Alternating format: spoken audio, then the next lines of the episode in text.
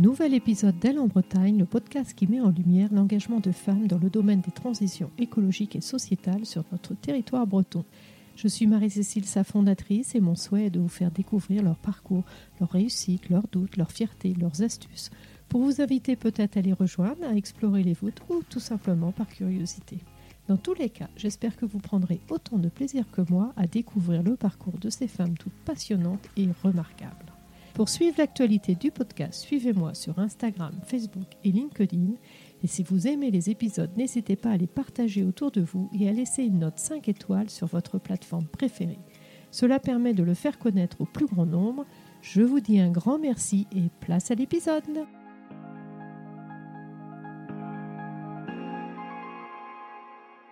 Bonjour à toutes et à toutes, je suis ravie de vous retrouver pour ce nouvel épisode d'Elle en Bretagne dans lequel j'accueille Lorraine Lebeau qui va nous raconter son parcours atypique puisqu'elle a exercé plusieurs métiers, passant de consultante en informatique à secrétaire dans un hôpital psychiatrique au Canada, puis Lorraine a ouvert une crêperie au Panama pour revenir en France comme directrice informatique. Comme elle le dit, au bout de quelques années, le besoin de changer la démange. Et en 2020, Consciente des enjeux environnementaux, Lorraine a fait un master d'économie circulaire et s'est lancée dans une activité de conseil en numérique responsable, mais aussi dans la fabrication de serres urbaines recyclées, fabriquées de surcroît par le Centre de réinsertion pénitentiaire de Plumeur. À titre personnel, Lorraine est aussi maman de trois garçons. Bonjour Lorraine, je suis ravie de te recevoir pour cet épisode dans mon podcast. Et peux-tu nous en dire un petit peu plus sur toi et te présenter?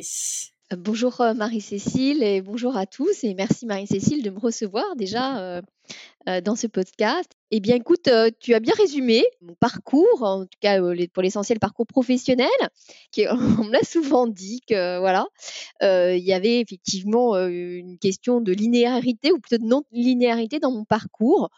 Mais finalement, pourquoi avoir une ligne des cercles ou des zigzags sont aussi des formes tout à fait intéressantes mais ravie d'être là avec vous cet après-midi. Très bien. Bah, écoute, euh, plaisir partagé. Dis-nous un petit peu ton parcours. Alors en fait, euh, j'ai à peu près 25 ans d'expérience professionnelle. J'ai un DESS en administration des affaires et j'ai commencé ma carrière et l'essentiel de ma carrière d'ailleurs hein, est dans le monde du conseil euh, auprès des directions des systèmes d'information, ce qu'on appelle aussi les directions informatiques. donc j'ai travaillé dans plusieurs cabinets de conseil qui sont assez prestigieux. J'ai commencé chez Capgemini 5 ans. J'ai travaillé ensuite pour Accenture 5 ans et puis pour Deloitte pendant un peu plus de deux ans en tant que consultant, puis manager, puis senior manager sur des projets de transformation digitale dans des secteurs divers et variés, hein, comme on peut avoir dans le monde du, du consulting. Et en fait, euh, ces expériences-là ont euh, se sont pas séquencées euh, l'une après l'autre, mais finalement, je me rends compte que c'est aussi dans mon mode de fonctionnement. Voilà, bizarrement, enfin, peut-être non, naturellement, au bout de 5-6 ans, je me rends compte que je suis dans ma zone de confort et bah, quelque part, je suis dans, dans l'inconfort parce que c'est trop ronronnant. Et c'est vrai qu'il y a peut-être un schéma qui commence à se dessiner parce que le, le, modèle s'est reproduit à plusieurs reprises. Mais voilà, je, je, dans ces moments-là où je suis trop dans ma zone de confort, j'aime bien du coup faire une table rase pour le coup et de partir très très loin hors de ma zone de confort. Et ça se manifeste par effectivement des déménagements, euh, un métier complètement différent, une autre langue.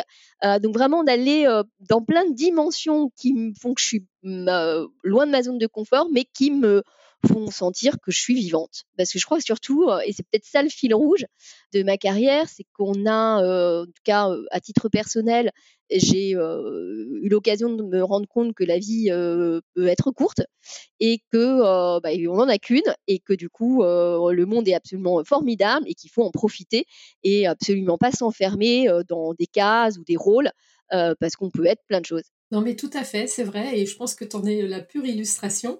Et, après ces activités donc dans le domaine du consulting, on a compris ta motivation. Visiblement, ça a été le Canada, mais pourquoi, comment?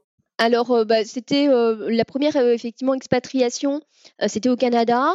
J'avais à l'époque, voilà, un peu plus de 25 ans. je pensais que je parlais bien anglais, mais je me disais qu'il y avait peut-être un petit sujet là-dessus. Bah, j'ai eu raison parce que finalement, arrivé à Montréal, je me suis vite rendu compte que le niveau d'anglais était absolument pas là.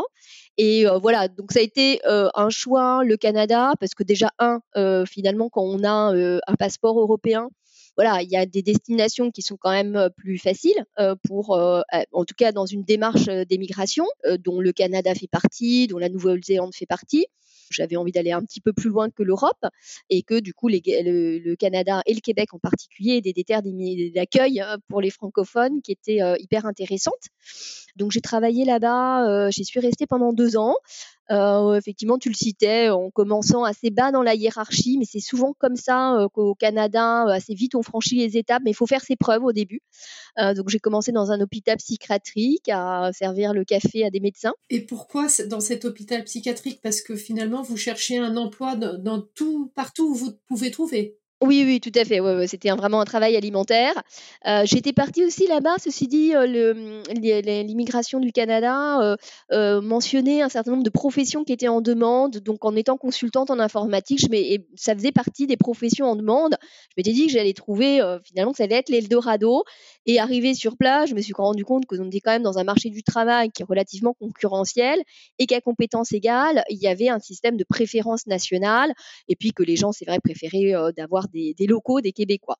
Mais en fait, assez vite, euh, en reprenant justement des boulots euh, un peu alimentaires, euh, finalement, on démontre qu'on a de l'expérience et j'ai pu très rapidement intégrer, en tout cas faire des, missions qui étaient plus en lien avec ce que je faisais jusqu'à présent. Donc, tu n'as pas été pendant les deux ans, tu, tu étais Non, j'ai pas servi du café au. Euh, et puis euh, voilà, au bout de deux ans, euh, pour des raisons personnelles, mon conjoint et moi avons décidé de, rentrer en France. Cette expérience à l'étranger m'a permis d'intégrer un cabinet de conseil qui était prestigieux, en l'occurrence Accenture, qui demandait effectivement un bon niveau en anglais que j'avais acquis. Et euh, j'ai eu le plaisir de travailler chez Accenture euh, pendant un peu plus de cinq ans, à nouveau dans des missions de euh, refonte de systèmes d'information, d'architecture fonctionnelle pour des plusieurs comptes. Et en vivant, c'était des missions à chaque fois d'à peu près un an chacune. j'ai eu la chance d'aller vivre en Pologne, à Amsterdam et, et à Paris aussi. J'étais contente d'être à Paris de temps en temps. Et puis, euh, ben, au bout de ces cinq ans, euh, à nouveau, le, chemin de carrière qu'on proposait euh, et qu'on propose dans le domaine du consulting, à savoir évoluer en tant que manager, senior manager, je m'y retrouvais pas vraiment. On est dans un secteur qui est quand même assez concurrentiel, où bah, plus on monte dans la hiérarchie, plus il y a des luttes de pouvoir. Et c'était quelque chose qui ne me parlait pas du tout. Et peut-être aussi parce que j'avais des choses à me prouver. Je voulais, voilà, à nouveau, la, valise me démangeait de faire quelque chose complètement différent. Et quand nous habitions avec mon conjoint au, au, Canada, nous avions passé des vacances au Panama. Alors, croyez pas que j'ai ayatollah des A. Mais on avait découvert un pays absolument formidable qui est peut-être moins connu pour les Français que le, Costa Rica, euh, mais qui est tout aussi euh, sublime en termes de végétation, etc. Et moi qui suis plongeuse par ailleurs, enfin en tout cas à un moment donné je plongeais pas mal, j'avais cette image comme ça un peu d'épinal euh, d'un pays où on peut plonger en une journée à la fois dans les Caraïbes et dans le Pacifique, et je me disais c'était formidable. Et cette idée voilà, avait euh, été là en filigrane. Et puis, euh, bah, en 2011, enfin en 2010, avec mon conjoint, j'ai quand même dit bon là, j'aimerais bien euh, faire un truc un peu, un peu différent. Et, nous avons décidé de quitter Paris et de émigrer à nouveau, et cette fois-ci au Panama, pour aller monter une crêperie, voilà, dans le quartier historique de, de Panama Ciudad. D'accord, ok, mais en même temps, ça s'improvise pas ça s'est pas fait en un claquement de doigts, mais dès, lors qu'il y a de la motivation, et, surtout, euh, je dirais, j'aurais jamais eu ce parcours si j'avais pas eu mon conjoint euh, qui a été toujours d'un soutien euh, inconditionnel et qui a été vraiment, enfin, qui est, toujours un pilier pour moi. J'ai eu aussi la chance d'avoir chez Accenture une équipe qui était, et notamment mon ancien patron, qui était extrêmement compréhensif et qui, sur la fin, a tout à fait accepté que je mène en parallèle mes missions de conseil pour le reste qui y avait, en parallèle d'une formation en crêperie que j'avais dans un établissement parisien. Ce qui était très drôle parce que du coup c'était un peu schizophrène, mais effectivement le matin j'étais encore en mission notamment au Sénat, en vraiment en étant l'archétype hein, de la working girl, du monde du conseil, Accenture, voilà en tailleur. Et l'après-midi, j'enlevais tout ça et je me retrouvais en croque dans l'arrière cuisine à faire des, à faire en fait mes activités, d'éplucher les, pommes de terre et les, oignons. Et c'était marrant parce que je me suis rendu compte à cette occasion à quel point les habits déterminent les gens. Et en fait, quand je mettais ces habits de, de commis de cuisine et que j'avais pour une occasion, voilà, je passais dans la salle de restauration, je trouvais que je devenais assez invisible. Et, et voilà, donc ça m'interrogeait beaucoup. Euh, sur l'apparence. Et euh, malgré tout, voilà, je trouvais l'expérience hyper intéressante euh, parce que c'est une belle école d'humilité, quoi. et justement, je, quittais un peu ce monde de la représentation. Alors, je dis pas que chez Accenture on a le melon, hein, pas du tout, mais voilà, ce monde-là du consulting où quand même il y avait certains euh, qui s'écoutaient un peu parler. Oui, voilà, puis avec un certain statut et un, certain standing obligatoire, on va dire. Voilà, c'est peut-être aussi dans mon mode de pensée, peut-être un peu euh, qui vient sûrement de mon père, mais un peu de provoque. Euh, et j'aime bien être là où on m'attend pas. Donc en effet, donc tu as appris à, faire les crêpes avec la, la bilique. Absolument. Ouais, ouais, on a emmené des biliques à Panama Ciudad, des crampouses qu'on a importées avec nos valises. D'accord, d'accord, Et là-bas, sur place, comment on trouve euh, Alors là, j'imagine que la crêperie, elle existait déjà Non, pas du tout. Non, non, c'était un ancien restaurant, euh, un, restaurant vénézuélien euh, qui faisait de la cuisine internationale. Et donc, on a ouvert une crêperie qui s'appelait La Petite Bretagne, en français dans le texte. Et donc, on ne faisait que des crêpes, comme on peut en trouver partout en France. Et euh, écoute, le cidre, en fait, on s'approvisionnait euh, en local euh, parce que le cidre espagnol est beaucoup importé là-bas. Et sur le farine de sarrasin, on arrivait à en trouver, alors à un prix tout à fait prohibitif, mais on arrivait à en trouver et c'était le jeu de l'acheter parce que sinon, il y avait quand même un problème de crédibilité. D'accord, ok. Donc vous voilà parti, vous voilà du coup installé, euh, euh, ayant trouvé donc ce, restaurant et une crêperie au Panama, ça marche? Alors, euh, en tout cas, est-ce que notre, je ne sais pas si on avait toutes les clés de, si je, peux, si je peux répondre complètement, mais en tout cas notre crêperie, écoute, en toute transparence, a eu un succès mitigé. Je pense qu'on a fait un certain nombre d'erreurs. Déjà, le nom, euh, c'est bête, mais en fait, euh, le GNE de Bretagne ne se prononce pas en espagnol. On aurait pu mettre un N tilde, euh, ça aurait été plus facile pour des hispanophones de, comprendre et de prononcer. Bon. Ensuite, c'est surtout sur la carte. On a fait, le choix de faire vraiment une carte où il n'y avait que des crêpes sucrées et salées. Et c'est vrai que pour des Panaméens qui sont si je caricature, des Panaméens, c'est des Nord-Américains. Hein. Et c'est vrai qu'ils ont une culture euh, de la quantité. Euh, quand ils mangent. Et voilà, c'est vrai que euh, la crêpe, la crêpe dentelle, vous avez très croustillante, du saumon, un peu de crème fraîche, la salade, était quand même pour eux un ovni culinaire, faut le dire. Et pourtant, qu'est-ce que c'est bon Oui, euh, mais écoute, j'ai pas, euh, ça m'a pris un petit peu de temps. J'ai quand même franchi le cap. Où finalement, au bout d'un moment, euh, notamment pour ce qu'on appelait les menus ejecutivos, qui était, si tu veux, le, menu du midi, il fallait faire une formule quand même parce que c'était c'est, la coutume là-bas d'avoir une formule attractive. Où effectivement, j'ai au final fait des, des crêpes roulées au arroz con pollo, au riz avec poulet, quoi. Et ce qui avait un franc succès? Donc là, vous avez commencé à avoir une clientèle un peu plus locale, mais peut-être aussi une clientèle touristique. Oui, en fait, on était dans le quartier historique qui est absolument superbe, euh, qui date du 18e. Alors pour ceux qui nous écoutent, euh, je vous invite. Et puis maintenant, qui a été complètement restauré, c'est des immeubles 18e, c'est absolument magnifique. Quand nous y étions, c'était vraiment, sans faire d'analogie de mauvais jeu de mots, mais c'était complètement en travaux. Et les Panaméens, comme tous les Nord-Américains, ne conçoivent pas de se déplacer autrement qu'en voiture. Donc il y avait beaucoup de problèmes de circulation qui fait qu'aussi on a eu un succès mitigé parce que c'était difficile de se déplacer honnêtement pour trouver une place. mais notre clientèle, il y avait effectivement des locaux, en l'occurrence, enfin des habitants du Casco Viejo, qui sont euh, pour la plupart des étrangers, à savoir des Américains hein, qui prennent leur retraite. Le Panama est pour euh, les États-Unis un peu comme l'équivalent euh, du Portugal ou du Maroc, avec beaucoup d'exonération fiscale pour les ressortissants. donc il y avait pas mal d'Américains, bah, eux qui connaissaient déjà un petit peu la culture des crêpes, donc étaient des bons clients. La communauté française, Là, on est sur une niche, hein, mais bon, euh, du coup, qui venait assez régulièrement. Et effectivement, quelques, euh, euh, quelques Panaméens qui connaissaient un peu la, France et qui faisaient partie de nos clients fidèles. Et là-bas, vous avez vécu la vie locale. Absolument. Et ça, c'était un vrai, un vrai plaisir. alors c'est peut-être ça, tu vois, où je me dis on n'a qu'une vie. Et là, je me suis dit tiens, bon là, j'ai checké un, un, truc important. C'est que voilà, pendant deux ans, j'étais tellement loin de mon quotidien jusqu'à présent, où je, les matins, voilà, j'allais tâter le poisson, qui étaient des poissons merveilleux. Hein, les poissons tropicaux, c'est des dorades coryphènes, c'est des poissons merveilleux.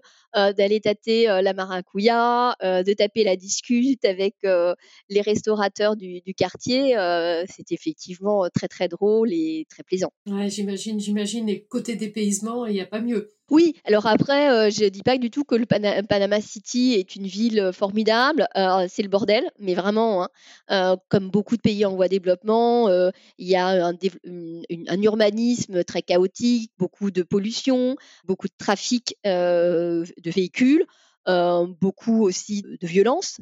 on était limite avec un, quartier qui s'appelle El qui est effectivement très dangereux. Hein. Je, me suis déjà fait poursuivre au couteau.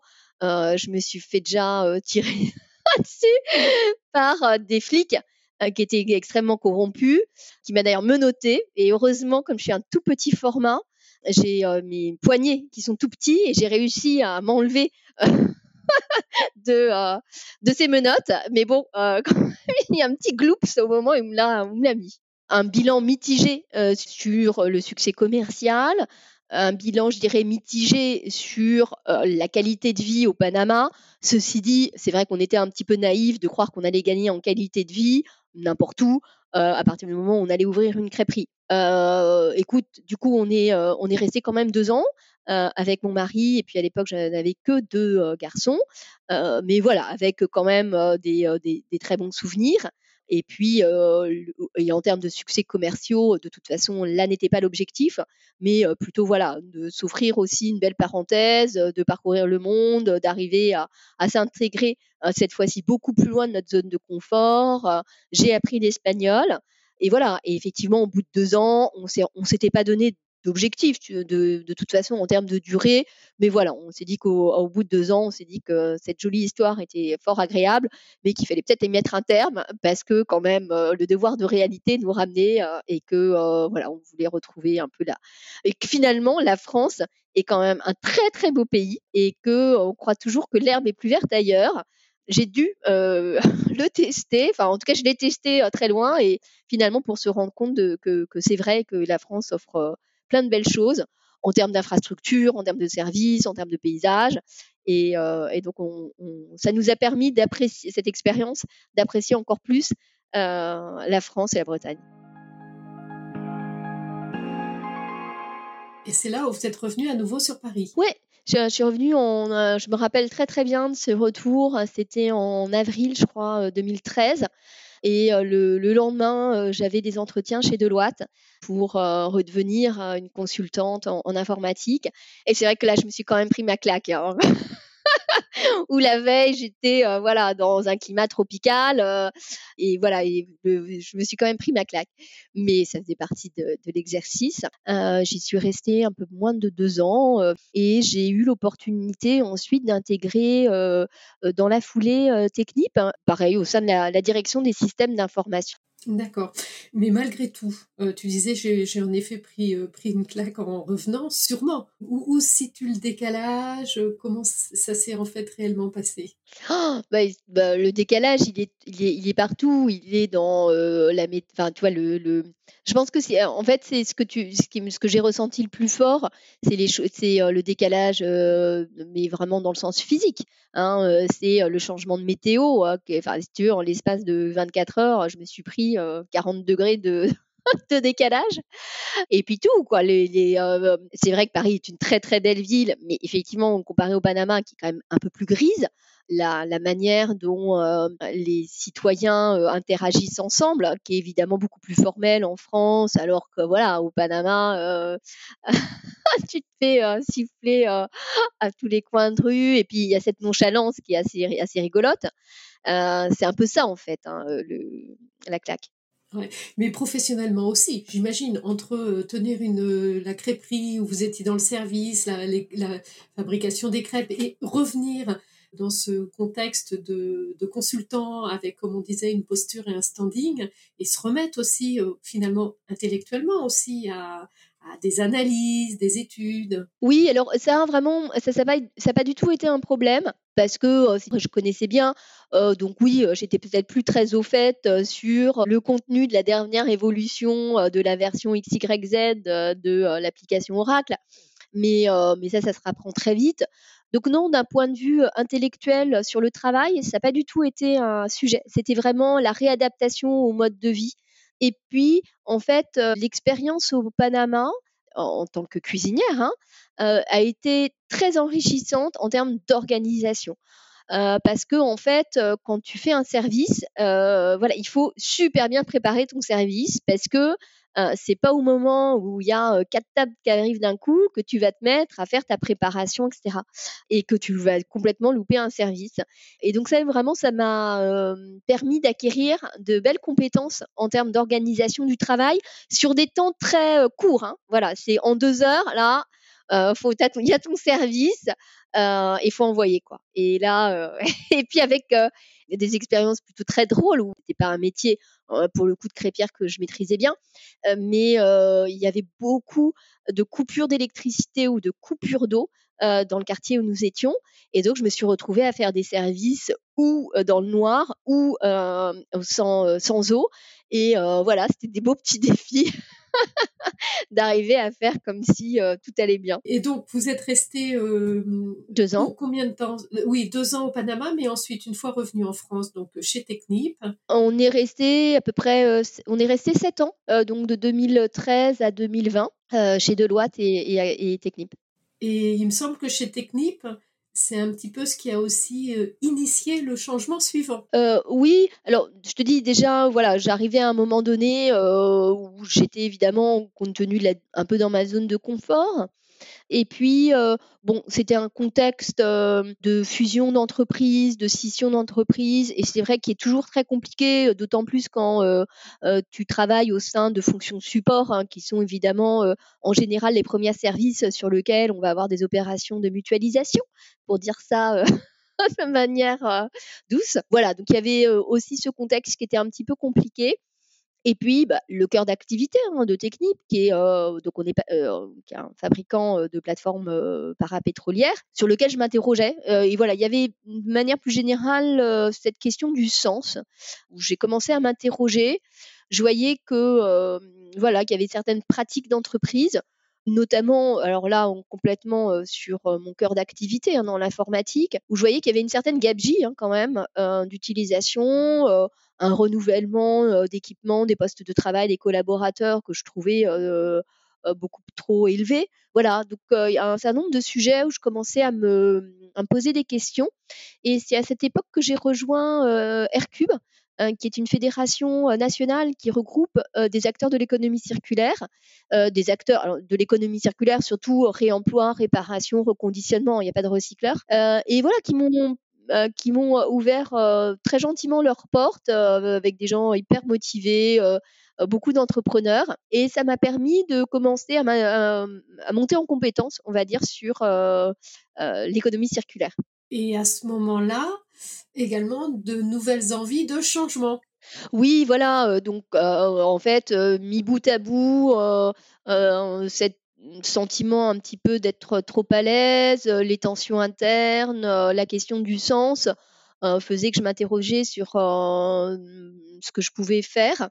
Et voilà, peut-être avec la maturité aidant, ou jusqu'à présent, la volonté de, de, faire table rase, c'était aussi la volonté de me prouver des choses de manière assez personnelle. je me posais la question, tiens, qu'est-ce que je peux faire dans mon nouveau poste, dans mon nouveau métier, qui aura un impact, en tout cas une dimension plus collective dans l'impact que ce que j'ai pu faire jusqu'à présent? L'économie circulaire, moi, ça me parlait bien.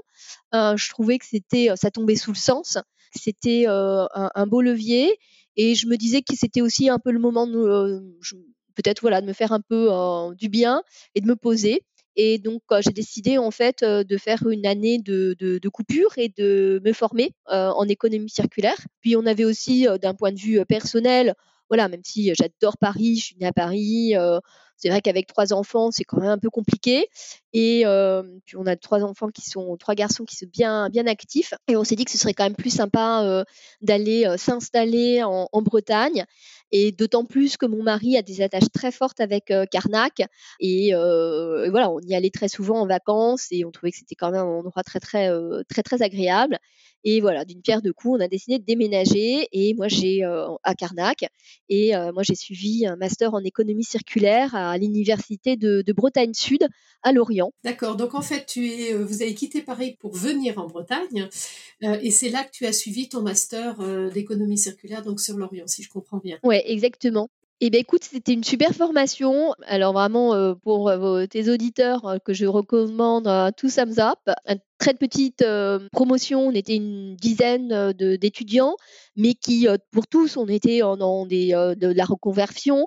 donc, ça allait de, des, personnes qui allaient de, de 25 à 55 ans, donc, et qui venaient d'univers vraiment totalement différent. Et ça a été une année formidable parce que la richesse de ces parcours faisait qu'on avait des discussions euh, tout à fait passionnantes. Et puis moi, ça m'a permis, je dirais, de crédibiliser en tout cas euh, une, une, réorientation ou un changement euh, avec des compétences voilà en termes de bilan carbone de mener une, analyse de cycle de vie de droit de l'environnement d'écologie industrielle et territoriale et voilà et j'ai mené ça en parallèle en fait c'était une, une année en alternance euh, l'alternance que j'ai réalisée au sein euh, d'Aircube, dont je vous ai déjà parlé, cette fédération euh, nationale qui est des acteurs du réemploi, et pour lesquels en fait j'ai travaillé sur la mise en place d'un label qualité dédié aux équipements numériques reconditionnés. Donc on est vraiment dans le cœur hein, de l'économie circulaire et on voit qu'il y a des tendances très fortes du marché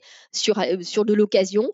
Et il y a encore deux ans, il y avait quelques acteurs qui commençaient à s'y mettre. Là, on voit que ça devient mainstream. Les distributeurs, des Decathlon, des Leroy Merlin, des boulangers, euh, tout le monde se, met à vendre euh, du, reconditionné. Et c'est là où, euh, suite à cette formation, tu t'es orienté finalement vers deux nouvelles activités tout en voilà en gardant tes acquis de, tes métiers précédents, je pense notamment dans le domaine informatique. Oui, alors voilà, les crêpes, j'ai vraiment arrêté, même je n'en fais même plus à titre personnel. je les achète à la boule. à la boulangerie euh, euh, elles sont euh, bien meilleures. Oui, donc en fait, depuis ce master, il m'a permis de mûrir un certain nombre de choses. D'une part, il m'a permis de mûrir une idée que j'avais eue quand j'étais directrice informatique de Technip. À cette époque, donc avant de les quitter, il y avait un projet de déménagement des collaborateurs sur une tour, sur la tour à la Défense, dans laquelle nous étions à peu près 5000, 5000 personnes. Et c'était à cette occasion, bien sûr, moi j'ai travaillé sur des sujets informatiques, hein, mais bon, je on peut quand même regarder ce que font les petits copains. Et euh, je m'étais rendu compte que l'ensemble des cloisons vitrées de la tour, et tu imagines, ça en fait quelques mètres linéaires, partait à l'enfouissement. Euh, et que ça allait, euh, il n'y avait aucune solution de valorisation. Et, et, finalement, en tirant un peu les ficelles, j'ai réalisé que ce constat reflétait une situation nationale, puisque le verre plat, qui est le verre du monde du BTP, n'est absolument pas valorisé, et tout part à l'enfouissement. Et je me suis dit, mais c'est quand même bien bête cette histoire. Par ailleurs, ce, matériau dont on nous dit qu'il est le plus recyclable, tout cas quand on en parle dans le monde de l'emballage. Et je me suis dit que c'était bien, bien dommage. Et puis, l'idée est vieille comme le monde. Hein, réutiliser des vieilles fenêtres pour en faire des serres de jardin, nos grands-parents le faisaient déjà. Mais finalement, je me suis dit, même, tiens, mais est-ce qu'on ne pourrait pas mettre en place un process qui permettrait d'industrialiser le, réemploi de ces menuiseries? Et voilà, du coup, j'ai, en, quittant Technip, l'idée comme ça est restée un peu en filigrane, mais finalement toute cette année de montée en compétences au sein du master m'a permis, à travers les différents cours qu'on a pu avoir, c'était une idée qui était somme toute loin d'être bête, et d'autant plus qu'il y a une super actualité réglementaire, puisque depuis quelques jours, depuis le 1er janvier de cette année, tous les déchets du BTP doivent maintenant faire l'objet d'un tri sélectif et sont gérés par un éco-organisme. parce que c'est un peu les, déchets du BTP, c'est un peu l'éléphant dans la pièce. Hein. Sur les 320 millions de tonnes produits chaque année en France, plus de 80% concerne les déchets du BTP et euh, jusqu'à euh, aujourd'hui, ils étaient tous enfouis quoi. Ce qui paraît incroyable. Oui, moi c'est qui m'a, enfin en tout cas j'étais éberluée en, voyant ça et euh, bien sûr, j'adresse enfin, l'idée euh, d'UpGarden, qui est donc de, créer une filière de réemploi des verres plats en euh, venant récupérer, en évitant des coûts d'enfouissement pour, pour les démanteleurs et en les transformant en dessert de jardin est, très simple. et, mais c'est vrai qu'on est sur une niche, mais je le montre aussi cette solution beaucoup comme un démonstrateur. On peut, grâce au concept de l'économie circulaire, créer euh, de l'emploi, euh, réduire des déchets. Euh, voilà. Mon ancien boss, j'ai connu un, peu, un peu j'ai toujours un côté un peu provoque, mais j'aime bien ce hashtag trash is the new cash. voilà, dans nos sociétés, il faut absolument que on commence à regarder un petit peu ce qu'on jette à la poubelle. Et il y a des choses formidables à apprendre de, nos poubelles pour faire de l'économie circulaire. Toi, tu, le prouves d'ailleurs, puisque ces déchets donc de verre, il me semble qu'il y a deux petites serres urbaines qui sont, qui sont fabriquées donc avec ces déchets, et, et tu lui as donné une autre dimension sociétale pour la fabrication. Oui, j'ai lancé l'activité d'Upgarden euh, en début de cette année. On a euh, aujourd'hui deux modèles qui sont disponibles, qui sont des petits modèles hein, de mini-serres euh, croyez pas qu'on n'a pas encore de grands modèles. Donc un modèle de kit de germination qui va permettre de faire des semis en début de saison et puis ensuite de les répliquer en pleine terre. Et puis un autre modèle de châssis euh, qui est vraiment dans le dans l'esprit hein, de ce que faisaient nos grands-parents, mais quand même avec un côté beaucoup plus esthétique. Ce sont des modèles qui pour chacun, en tout cas toute notre démarche, elle est fondée euh, sur de l'éco-conception, réfléchit toujours à minimiser notre impact. Et par exemple, ça se manifeste sur le modèle de châssis, euh, le système de fermeture. On a réutilisé des vérins de coffre automobile. Vraiment, euh, notre démarche, elle est de trouver l'optimal entre valeur économique, esthétique et en même temps social et environnemental. Et tu le soulignais euh, d'un point de vue euh, social, euh, mais aussi hein, en toute transparence parce que je suis au lancement de l'activité et que je voulais variabiliser les coûts. On a décidé de sous-traiter la, la, fabrication et on a choisi le centre d'insertion, on a développé un partenariat avec le centre d'insertion de la maison pénitentiaire de, Lorient, euh, qui nous permet, en plus d'arguments euh, environnementaux, bah, de proposer aussi des arguments euh, sociaux très forts. Ça donne en effet la, dimension sociale à, votre projet et, ça, en fait un sujet totalement vertueux finalement. Oui, en tout cas, on essaie de. Il y a, toujours de, la place pour faire mieux, mais cette dimension sociale me tient évidemment beaucoup à cœur parce qu'elle est cohérente. Ça me permet aussi d'assouvir ma, volonté d'aller loin de ma zone de confort. Je t'avoue effectivement que le premier jour où j'ai été livrée euh, des menuiseries là à la maison d'arrêt, euh, quand la porte s'est refermée sur moi, enfin quand les portes sont au fur et à mesure refermées sur moi et que euh, les portes de l'atelier se sont ouvertes avec tous ces détenus, voilà, j'étais très très loin de ma zone de confort. mais voilà, et après finalement pour démystifier, c'est des gens comme vous et moi, des jeunes gens qui étaient très curieux. plutôt très, très, agréables, qui étaient voilà dans voilà, dans, qui était très curieux, qui était très curieux de me, rencontrer. Et je suis pas là pour juger. Euh, bah, déjà, la justice l'a fait. Mais par contre, euh, je pense euh, évidemment que le travail est une source de réinsertion et que voilà, faut leur envoyer un message que bah, purgent la peine qu'ils ont à, purger, mais que voilà, il y a aussi de l'avenir, il y a aussi de l'espoir. Et je pense que sur des compétences sur le travail du bois, du verre, ils peuvent acquérir des compétences qui pourront, euh, j'espère en tout cas, mettre en avant après. Complètement, complètement. Mais en même temps, pourquoi, euh, vois, je ne savais pas qu'on pouvait euh, sous-traiter avec les centres pénitentiaires. Alors tu dis on, pourquoi on? Oui, alors tu as raison, je devrais dire tu, en tout cas sur UpGarden, parce que, alors même si j'ai beaucoup de partenaires que je salue ici, techniquement en tout cas, dans la structure, je suis toute seule.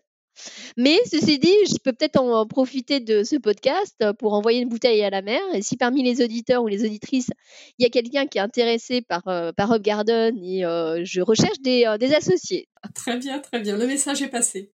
Donc cette activité, en effet, cette nouvelle activité dans le domaine de, de l'ESS et du réemploi, euh, et tu as gardé ton activité de consultante en numérique, mais responsable. Oui, exactement. Euh, voilà, UpGarden me tient vraiment beaucoup à cœur et, euh, et, j'y tiens beaucoup, mais c'est vrai qu'en toute transparence, c'est une activité qui est encore loin d'être rentable et il y a quand même un impératif de revenus.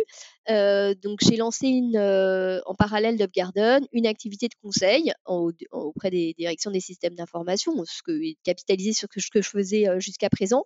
Mais effectivement, depuis, je, ne me, je dédie mes, mes prestations dans l'accompagnement vers un numérique plus, plus responsable. En fait, c'est des sujets que j'ai commencé commencé à toucher du doigt bah, à peu près voilà, en 2019-2020, qui sont source d'interrogations, de, euh, et tant mieux, euh, parce que c'est vrai que jusqu'à présent, euh, le numérique est, est, vu un peu comme l'alpha et l'oméga de l'innovation. le numérique est souvent véhiculé avec des, des, vocabulaires de c'est immatériel, on est dans le cloud, on va dématérialiser, alors qu'en fait, le numérique, il n'y a rien de plus matériel. C'est des équipements techniques qui nécessitent l'extraction euh, de métaux principalement, qui sont extrêmement euh, euh, répréhensibles pour l'environnement. et qui arrivent de toute façon dans des concentrations qui sont bientôt amenées à être épuisées. Ouais. Alors par rapport à ça, justement, quelles sont tes préconisations? Alors là, il y en a plein, ça dépend si tu me poses la question à titre en tant que particulier, en tant qu'entreprise, en tant que collectivité. Déjà, c'est la première chose, c'est peut-être se, rendre compte de ce, constat que le numérique, c'est loin, loin, loin d'être immatériel et au contraire, hein, c'est extrêmement impactant. Et que parmi tout ça, en fait, on, véhicule beaucoup des, idées fausses, notamment sur les réseaux sociaux. quand on vous dit ah, faut nettoyer sa boîte email, alors là, je casse un mythe, hein, mais faites-le si vous voulez, mais c'est epsilonesque l'impact que vous voulez avoir. En fait, 80% de l'impact du numérique, il est lié à la fabrication des équipements. Et quand je dis la fabrication des équipements, c'est la fabrication des, équipements terminaux. Hein, les PC, les ordinateurs, euh, les, téléphones portables. Il y en a 34 milliards dans le monde voilà, en comparaison, les data centers, le réseau, je ne dis pas que ça n'a pas d'impact, hein, mais c'est beaucoup moins parce que tout simplement, il y en a beaucoup, beaucoup moins. Vraiment, le premier levier qu'on a pour réduire son impact, c'est de rallonger au maximum la durée de vie de ces équipements et d'essayer euh, de ne pas se suréquiper en ayant la smartphone, la tablette, la téloche, etc. Et puis après, il y a toute la dimension sociale aussi qui est hyper importante pour le numérique. En fait, de par son usage, euh, le numérique euh, se doit d'être inclusif. Or, Hein, aujourd'hui, euh, les sites Internet, pour ne parler que de ce type de service numérique, n'ont pas été conçus pour être accessibles. Et là, accessible, je fais référence euh, à l'accessibilité vis-à-vis de handicap physique ou moteur. Et puis ensuite, les questions éthiques hein, sur, bah, évidemment, euh, l'exploitation de nos données personnelles. Il Faut pas croire que l'IA, c'est un beau robot qui vient du ciel. Et puis, pour terminer, sur la fin de vie des équipements numériques, 75% de nos déchets électroniques terminent, euh, font l'objet de trafic mafieux et terminent dans des décharges à ciel ouvert au Ghana ou en, ou en Asie, où effectivement il n'y a pas la CGT pour euh, vérifier les conditions de travail des enfants. Hein. Mais effectivement, les deux sujets euh, peuvent paraître comme ça très différents, et ils le sont. mais en tout cas, moi, c'est ma manière finalement de trouver un nouvel équilibre. J'aime bien pouvoir avoir manier des différentes casquettes euh, j'ai plus besoin d'aller à l'autre bout de la planète euh, pour euh, m'épanouir. Oui, en effet, c'est ce que j'allais dire. De toute façon, c'est à ton image et comme tu dis, sauf qu'aujourd'hui, ben, c'est en local et finalement, c'est aussi très tendance. Ouais. Ah ouais. Hein, ou, ou, pas forcément tendance, mais dans, l'air du temps. Voilà, dans l'air du temps et dans la logique de cette, de cette responsabilité et de cette sobriété. Qu'en est-il par rapport à ta vie privée? Alors, tu nous as en effet parlé de ton conjoint, de tes, de tes enfants. Comment tout ça s'est enchaîné et parce que tu n'étais pas seule finalement? Non, et euh, j'aurais pas pu le faire si j'étais euh, si j'étais seule. En fait, mon, mon, conjoint a été effectivement un vrai euh, un vrai pilier dans ses changements, dans ses choix et à la fois en termes de soutien moral, je dirais, et affectif, mais également de soutien logistique, puisque en fait mon mari ne travaille pas, en tout cas n'a pas d'activité salariée depuis la naissance de notre premier garçon. Et voilà, on est peut-être un exemple un petit peu de famille un peu, un peu moderne, où c'est la femme qui travaille et c'est l'homme qui reste au foyer. D'accord, ok. Malgré tout, j'imagine que quand tu étais dans la crêperie, il te donnait, il était également présent pas du tout justement Oui, non, non, c'est vrai. Tu as raison. lui aussi a été loin de sa zone de confort. Je l'ai un peu obligé. si j'en garde sûrement un souvenir un peu mitigé, mais de, il était aussi crépier et, cuisinier quand on était au Panama. Et, et, par rapport à tes enfants alors? Parce que je crois que tu as trois garçons qui sont nés tout au long de ton parcours finalement. Oui, alors, Adrien a 15 ans, Alexandre en a 13 et Maë en a bientôt ah en a 6. Donc Adrien et Alexandre nous ont été avec nous quand nous étions au Panama et Maë est née, quand on était à Paris et nous a évidemment, est avec nous, maintenant en Bretagne. Adrien et Alexandre ont quelques souvenirs du Panama. Ils étaient encore, ils étaient très petits hein, quand ils étaient là-bas, euh, mais c'est vrai ont un, un, souvenir mitigé. Ils ont des très bons souvenirs parce que euh, ils étaient euh, parents de restaurateurs et que du coup ils avaient le droit de manger des crêpes et de boire du jus de maracouya à longueur de journée. Et ça, c'est voilà un peu le souvenir magnifique de, leur tendre enfance. Maintenant, je pense qu'ils ont peut-être aussi un peu souffert de quand même ces changement. Et c'est vrai que j'ai l'impression, après leur caractère peut changer, mais qu'ils sont plutôt casaniers. Et euh, du coup, ils ont plutôt tendance à me freiner. Moi aussi, hein, je, maintenant, je me, je me, sens aussi très très bien en Bretagne et euh, j'ai moins envie de, de repartir euh, à l'autre bout de la planète. Donc, il n'y a pas de projet de changement. En même temps, ça fait pas encore 6-7 ans. Non, pas tout à fait. Alors ceci dit, il faut toujours avoir un coup d'avance. Euh, et quand j'étais au Canada, euh, j'avais un coup d'avance sur le Panama parce que là-bas j'ai commencé à apprendre l'espagnol. Euh, alors je vais te faire rigoler, mais peut-être dans, mais voilà, dans dix ans, ça fait trois ans maintenant que j'apprends le coréen. Et je ne sais pas, mais peut-être que j'irai m'installer en Corée et plus particulièrement, j'ai très envie d'être plongeuse dans l'île de Jeju et être chasseuse d'ormeaux. On verra, on verra. J'y vais cet été, euh, enfin j'y vais en printemps. Euh, on fait un voyage avec les garçons et avec mon mari, ce qui va me permettre de pratiquer un peu mon coréen et euh, voilà, de me confronter à la culture coréenne qui est quand même très très très différente de la nôtre. Donc, comme tu dis, un coup d'avance pour peut-être ce projet euh, à une échéance d'une dizaine d'années, visiblement. Voilà, ouais, ouais. Je sais pas si tu sais, mais les plongeuses d'ormeaux euh, en Corée sont assez connues euh, et c'est des femmes d'un certain âge. Donc voilà, c'est vraiment ça colle complètement l'âge que j'aurais. D'accord, ok. Et pourquoi, du coup? Alors, c'est parce que ça vient d'une situation historique où, euh, en fait, les femmes, euh, bah, la Corée a connu beaucoup de, difficultés et de guerres, et donc les femmes euh, subvenaient à travers ce moyen à la vie de famille et arrivaient à nourrir leurs enfants quand les maris étaient à la guerre. Il y a beaucoup de similitudes dans la gastronomie coréenne et bretonne. Dans mon podcast, j'ai deux questions euh, traditionnelles qui sont les messages ou ce que tu aurais envie de, dire euh, à nos auditrices et auditeurs, ma foi. Euh, est-ce qu'il y en a en particulier?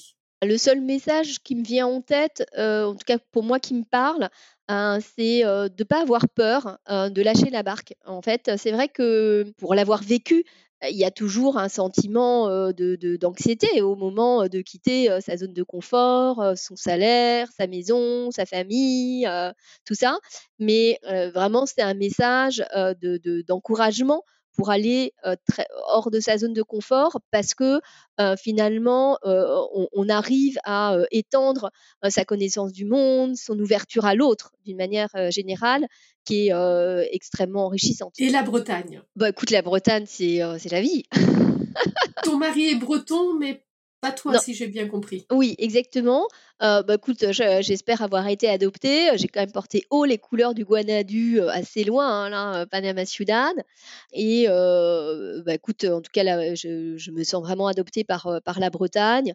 je cours assez régulièrement Et j'avoue que c'est un bonheur indicible tous les jours d'aller dans les alignements, courir comme ça dans les alignements de Karnak. Et vraiment, c'est un pays qui est absolument formidable. Eh bien, écoute, je crois qu'on arrive au terme de cet épisode. Il me reste à te remercier pour tes propos, ton récit, hein, vraiment, vraiment passionnant. Et comme tu dis, ben, sortir de sa zone de confort, finalement, c'est très très enrichissant et puis ça permet de faire des choses assez fabuleuses. Merci beaucoup. Merci aussi à, vous toutes et tous qui nous écoutez. Merci de votre fidélité. Si vous avez aimé, n'hésitez pas à mettre 5 étoiles sur vos plateformes préférées, à vous abonner, à faire part également de vos commentaires. Et je vous donne rendez-vous dans deux semaines pour le prochain épisode. Kenavo et tous et à très bientôt. À bientôt.